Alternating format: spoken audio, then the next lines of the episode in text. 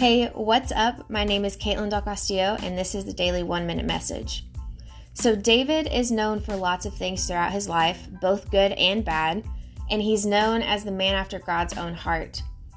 So in 1 Chronicles 22, as David is nearing the end of his life, he starts talking to his son Solomon and giving him advice and giving him instruction.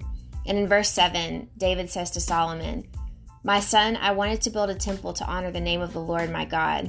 But the Lord said to me, you have killed many men in the battles you have fought. And since you have shed so much blood in my sight, you will not be the one to build a temple to honor my name.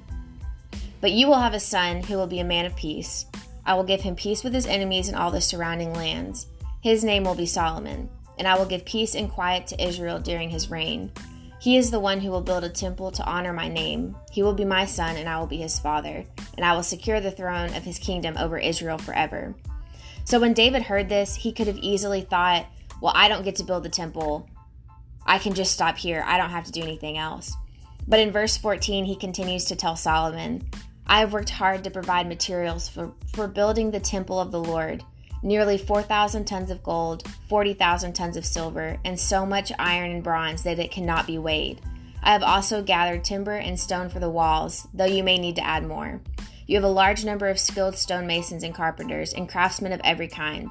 You have expert goldsmiths and silversmiths and workers of bronze and iron. Now begin the work, and may the Lord be with you." So David doesn't just think, I don't get the opportunity to build the temple, so I'm not going to do anything. He takes the remaining years of his life to gather the materials and the people that it will take for Solomon to build the temple during his reign. And so that had me thinking, what am I doing to stockpile supplies and people for the next generation so that they can continue to build what the vision is for us?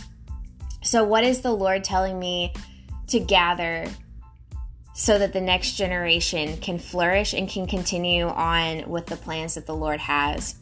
For me, that looks like pouring into high school students. For you, that may be pouring into your own children, or maybe to the kid next door who just needs another mentor or another voice in their life.